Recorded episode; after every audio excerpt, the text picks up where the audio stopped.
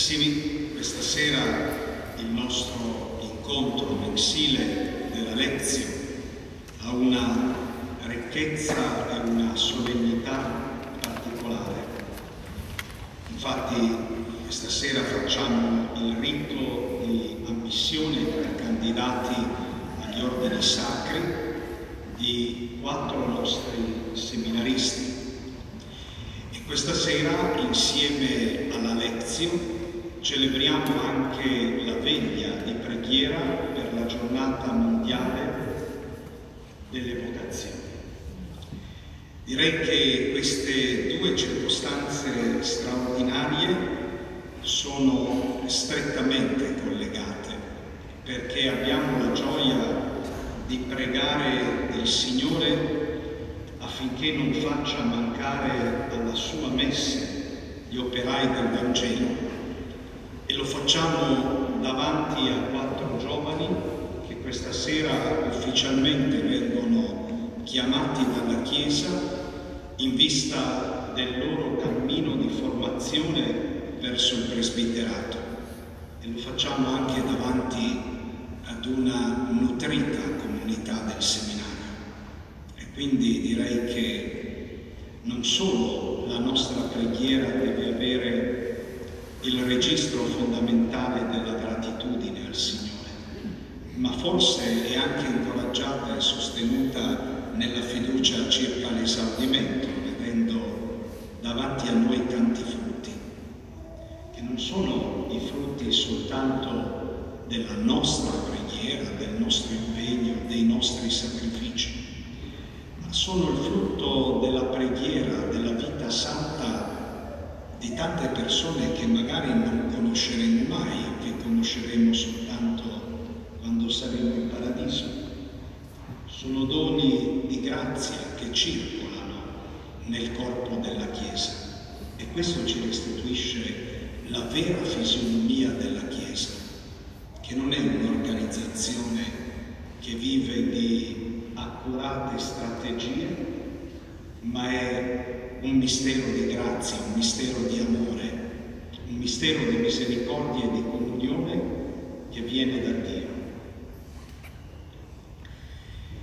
E poi vogliamo naturalmente pregare ancora, non solo perché il Signore mandi numerosi operai nella sua messa, ma perché a coloro che già sono impegnati a lavorare nella sua messa conceda il dono della perseveranza e il dono della santità.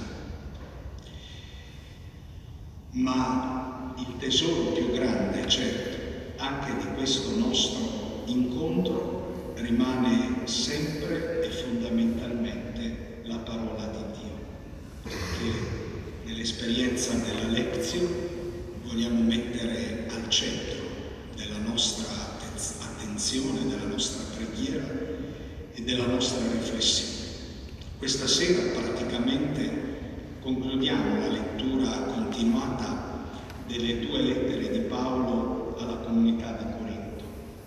Il prossimo primo venerdì del mese di giugno non ci sarà la lezione perché il giorno successivo, sabato, è vigilia di Pentecoste e dunque anziché come questa sera abbiamo anticipato la veglia di preghiera per le vocazioni facendola coincidere con la lezione, la prossima volta faremo al rovescio, cioè sposteremo la lezione facendola coincidere con la veglia di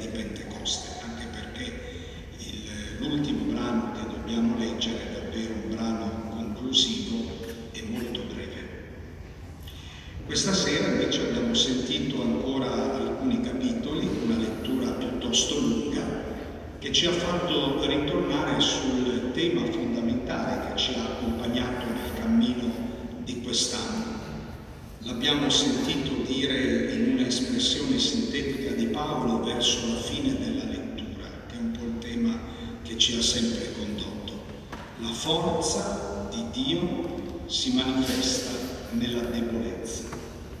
Noi tutto quest'anno abbiamo sempre condotto la lezione dinanzi alla croce, perché il contenuto essenziale delle due lettere ai Corinzi è l'invito che Paolo fa a questa comunità a non fidarsi di una sapienza mondana, ma a consegnarsi invece alla sapienza che viene da Dio e che si manifesta nella croce di Gesù.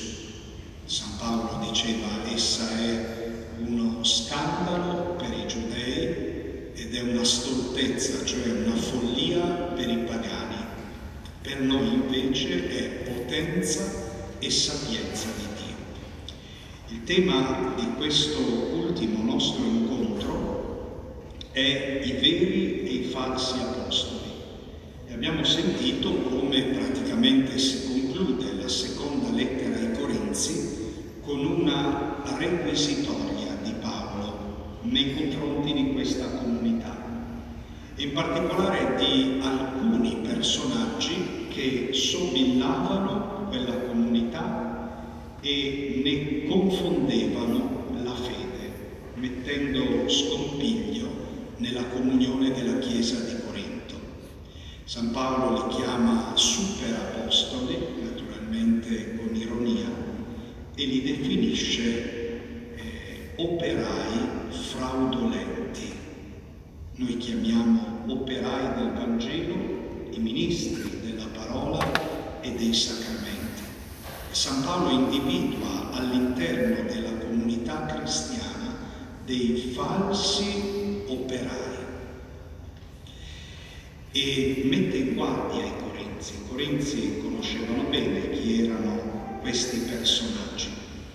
E per noi questo è un invito a riflettere, come dicevo prima, sulla autentica fisionomia della Chiesa. Intanto credo che ascoltare e seguire così da vicino, come abbiamo fatto nel cammino di quest'anno, i passi di una Chiesa antica, proprio una primizia della cristianità, sia per noi anche di conforto, perché spesso noi viviamo, anche ai giorni nostri, l'esperienza della Chiesa come quella di una barca sul mare in piena tempesta.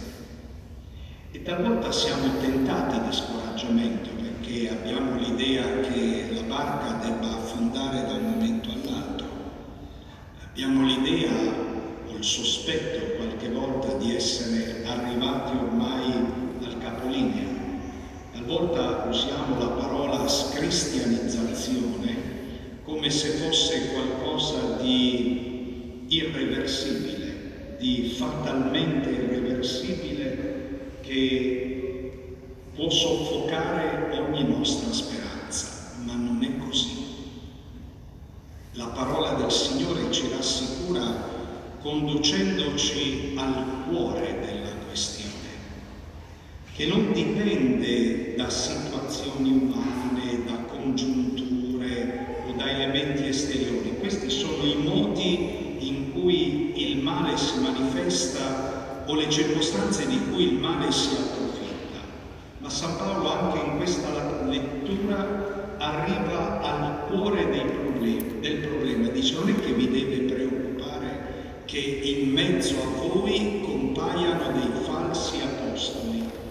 I quali si presentano però con una bella maschera, tanto da convincervi.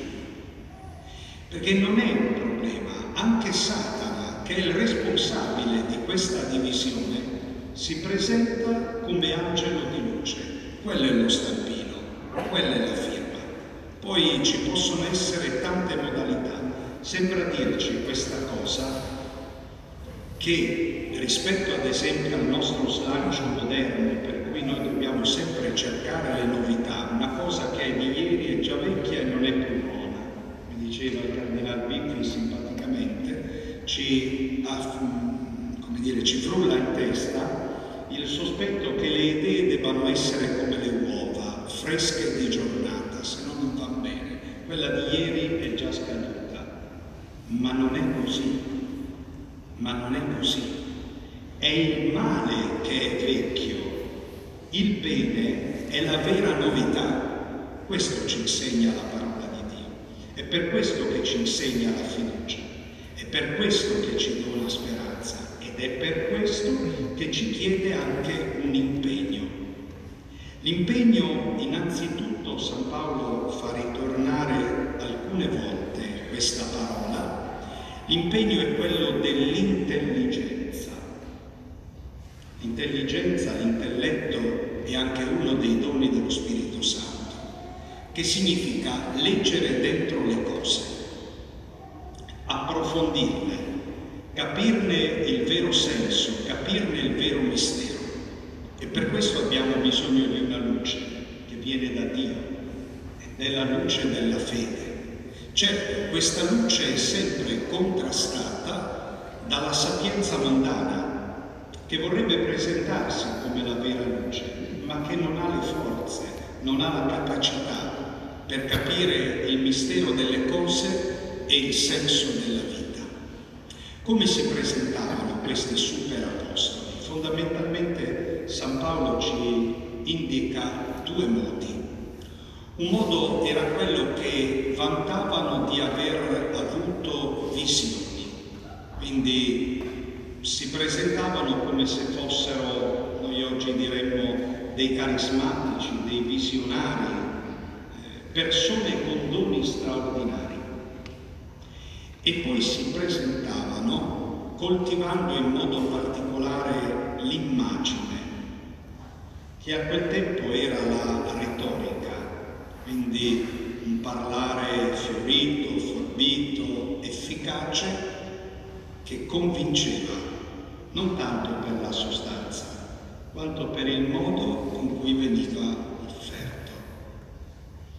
San Paolo dice alla comunità, c'è un piccolo giro di parole che è interessante, no? perché la comunità è arrivata a un punto, e San Paolo la scuote piuttosto duramente, è arrivato a un punto di ripudiare lui, vero apostolo, per dare credito agli altri. E San Paolo li deride parecchio perché dice, ma voi che volete essere saggi, voi che volete essere i primi, voi che volete essere i forti, i migliori, i più accreditati, com'è che da loro vi lasciate calpestare. Questi vi fanno schiavi, questi vi ingannano, questi vi portano sulla strada della perdizione e voi li seguite e di loro vi fidate. San Paolo, oltre a richiamare all'intelligenza delle cose, cioè alla giusta comprensione, San Paolo richiama all'obbedienza. I corinzi probabilmente lo avevano anche sfidato, San Paolo dice parecchie volte, no? perché lo prendevano anche in giro, probabilmente era fisicamente mingherlino, non proprio come oggi diremmo un personaggio televisivo, e il suo parlare era anche piuttosto dimesso, e allora, come dire, lo prendevano anche un po' in giro, e quasi quasi volevano vedere in lui la forza quando scrive energicamente, ma quando viene qui è calmo calmo, avrà forse paura. San Paolo dice una cosa molto bella a quella comunità, io verrò e se sarà necessario punirò ogni disobbedienza, però lo potrò fare quando voi sarete arrivati ad una piena obbedienza. E notate che il termine obbedire nel linguaggio della parola di Dio non vuol dire osservare le regole o eseguire gli ordini, questa casomai è una conseguenza pratica. Obbedire vuol dire ascoltare fino in fondo è l'attitudine fondamentale della fede. Ed è molto bello il richiamo che San Paolo rivolge ai Corinzi e che noi questa sera vogliamo accogliere per noi. San Paolo sta dicendo ai Corinzi, non lo dice con, con il termine che oggi usiamo noi, ma sta dicendo ai Corinzi che Gesù ha voluto la sua Chiesa indefettibile. Cioè la Chiesa di Gesù, per sua grazia certamente, non per capacità nostra, non perde la strada. Conosce certamente i momenti di tempesta e di burrasca, conosce i limiti e le cadute e i peccati degli uomini, ma non perde la strada. Gesù ha detto a Pietro che le porte degli inferi non prevarranno contro di essa. E questa è l'indefettibilità della Chiesa. Un aspetto della indefettibilità della Chiesa è anche l'infallibilità che è prima di tutto nel credere. Noi diciamo l'infallibilità del Papa, l'infallibilità del Magistero, certo, ma non è un dominio, non è una posizione di supremazia nei confronti degli altri, è un servizio reso ad una comunità che deve essere santa, cioè immacolata anche nella fede. E San Paolo lo dice ai Corinzi alternando parole dure da vera e propria requisitoria a parole tenerissime. Quando dice ai Corinzi forse perché non vi amo, lo sa Dio quanto vi amo. Io provo per voi una specie di gelosia divina perché vi ho promessi Cristo come una vergine casta e ho il timore che Satana vi faccia smarrire. Questa è l'ansia del pastore, non quella di affermare se stesso, non quella di raccomandare se stesso o di trarre profitto dal suo servizio, come facevano i superapostoli. L'ansia del pastore quella di servire ed è quella di donarsi come ha fatto Cristo. E siccome San Paolo conosceva le debolezze dei Corinzi e aveva intuito fin dall'inizio che avrebbero potuto fraintendere qualcosa, dice io con voi non ho mai usufruito del diritto conferitomi dal Vangelo, cioè non mi sono fatto mantenere da. I superapostoli invece vengono e si fanno dare quello che serve per il loro sostentamento. Anch'io ne avrei detto, ma non l'ho fatto. Questo è forse un torto. Perdonatemi questa ingiustizia, dice Paolo ai Corinzi, come dire, imparate a distinguere San Paolo lo ha fatto per precauzione, anche se ricordate la colletta su cui abbiamo meditato l'ultima volta, anche qui fa un accenno, dice sì, ma voi mi dite che io sono scaldo, che non ho voluto i vostri beni, che non mi sono fatto dare niente da voi, però quando abbiamo organizzato la colletta, no, anche noi lo diciamo, quando uno maneggia la marmellata facilmente un poco rimane le dita, no? E sovente si lanciano questi piccoli messaggi che spappagliano poi qua e là calunnie e maldicenza. No, noi non siamo stati così nei vostri confronti. C'è un passaggio simile nelle, in una delle due lettere Tessalonicesi, dove San Paolo esprime questa capacità di donarsi alla sua comunità e dice così, avremmo voluto darvi non solo il Vangelo di Dio, ma la nostra stessa vita, perché ci siete diventati cari. Ecco, è molto bello che noi come Chiesa di Gesù impariamo a riconoscere e a riscoprire i veri maestri e i veri pastori che il Signore mette in mezzo a noi. D'altra parte l'aveva detto anche Gesù, ricordate il discorso del buon pastore. Gesù pone una differenza essenziale, c'è il buon pastore e c'è il mercenario. Il buon pastore dà la vita per le pecore, al mercenario invece le pecore non interessano. Se vede venire il lupo, fugge, dice Gesù, perché un mercenario e non gli importa delle pecore. Però le pecore conoscono il buon pastore, come il buon pastore conosce le sue pecore.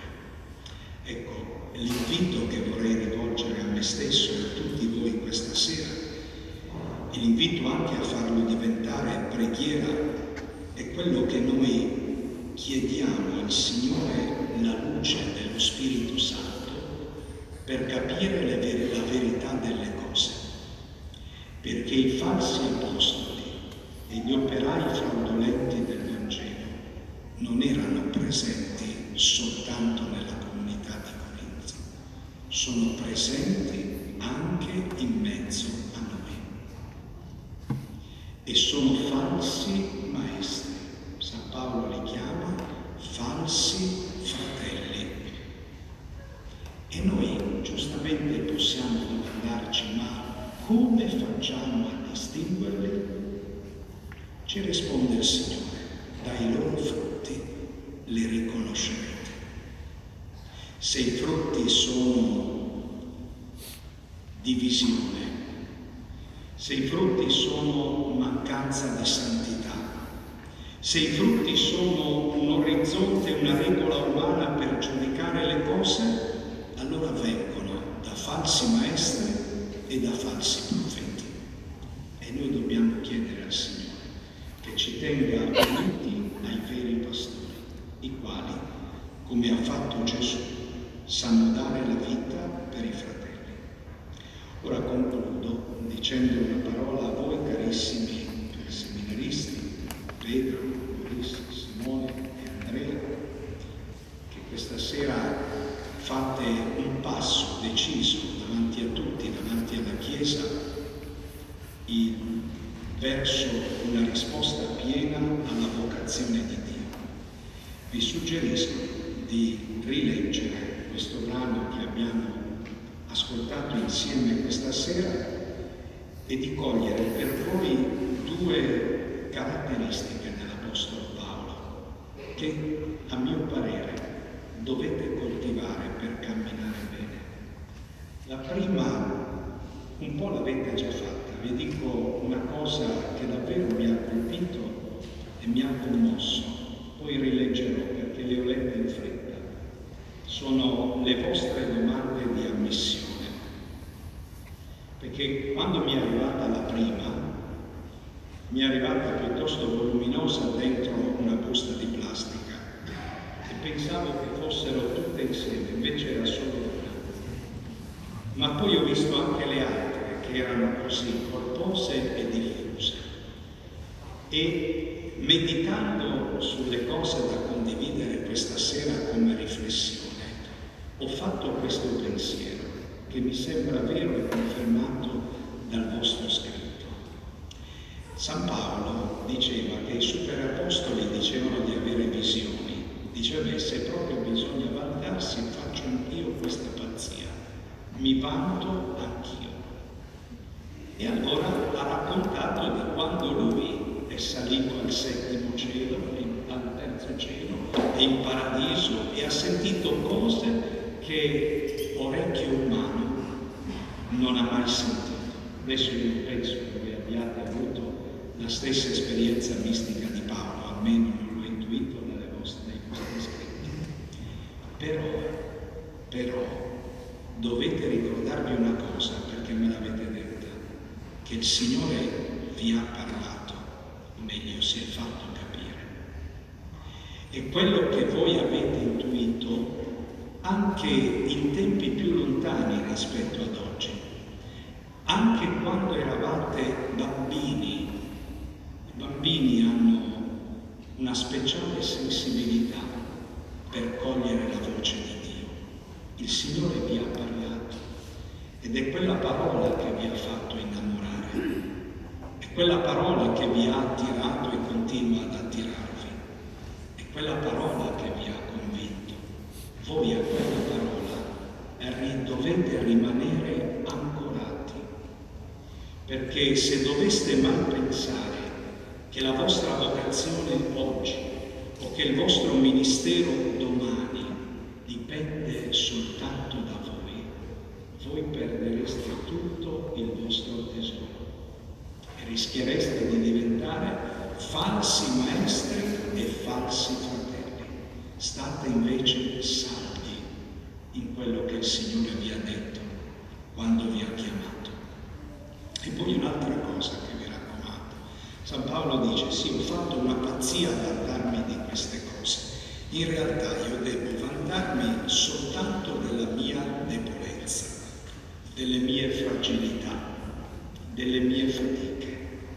Anche voi non spaventatevi dei vostri limiti o delle vostre paure o qualche volta anche delle vostre cadute, dei vostri errori. Non fate pace con essi, ma non spaventatevi.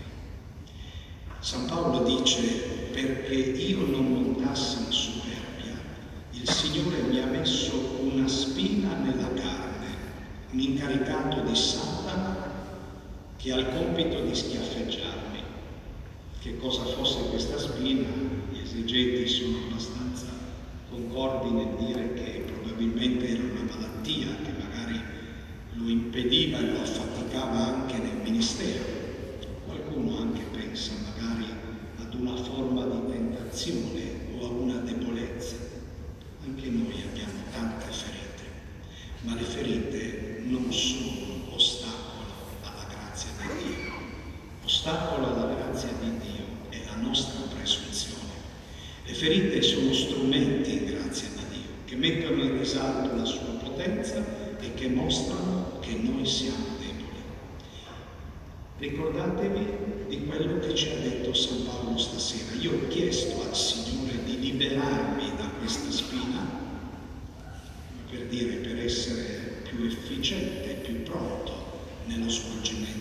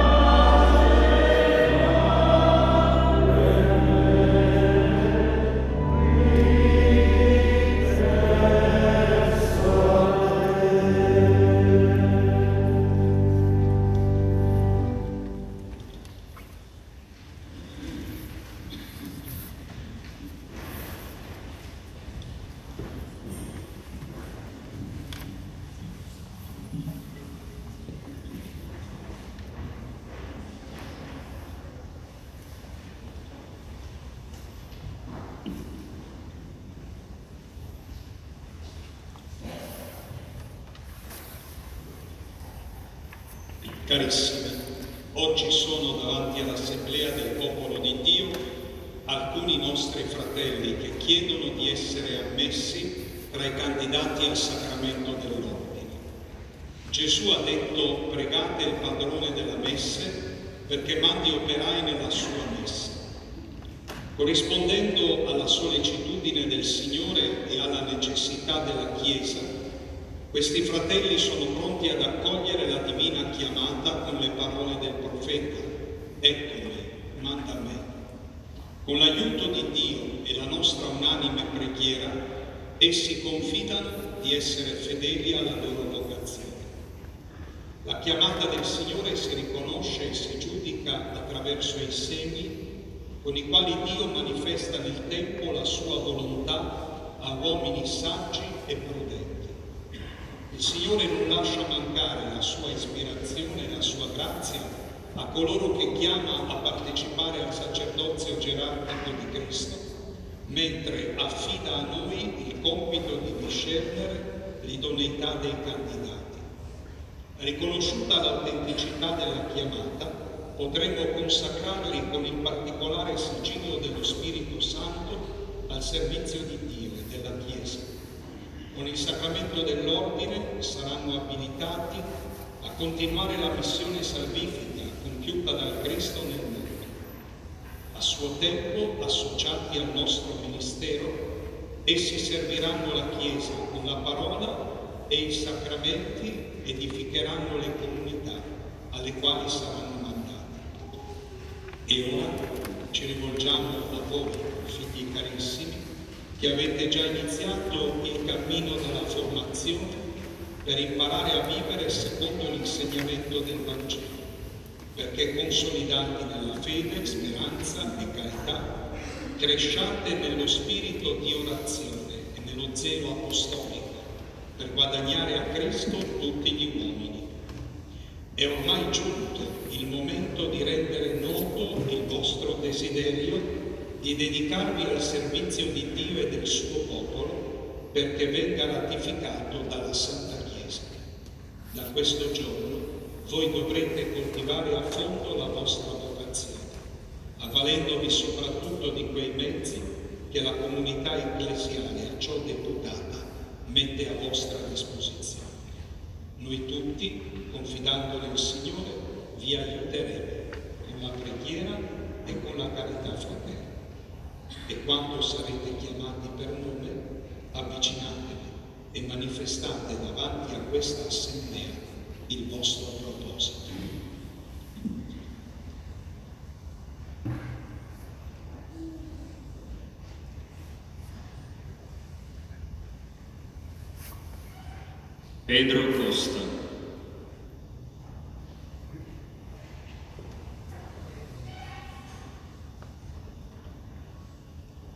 Boris Goubert.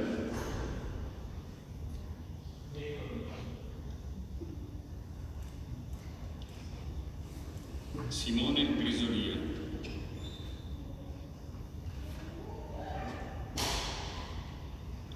Andrea Lavelli.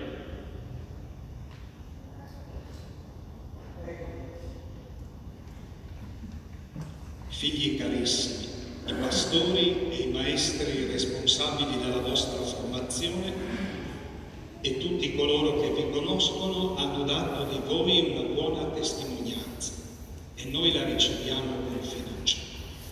E voi, in risposta alla chiamata del Signore, volete portare a termine la vostra preparazione per essere pronti ad assumere nella Chiesa il ministero che a suo tempo vi sarà conferito per mezzo del sacramento dell'ordine? Formazione spirituale per divenire fedeli ministri di Cristo e del suo corpo che è la Chiesa? La Chiesa accoglie con gioia il vostro proposito. Dio che ha iniziato in voi la sua opera la porti a compimento. Amen.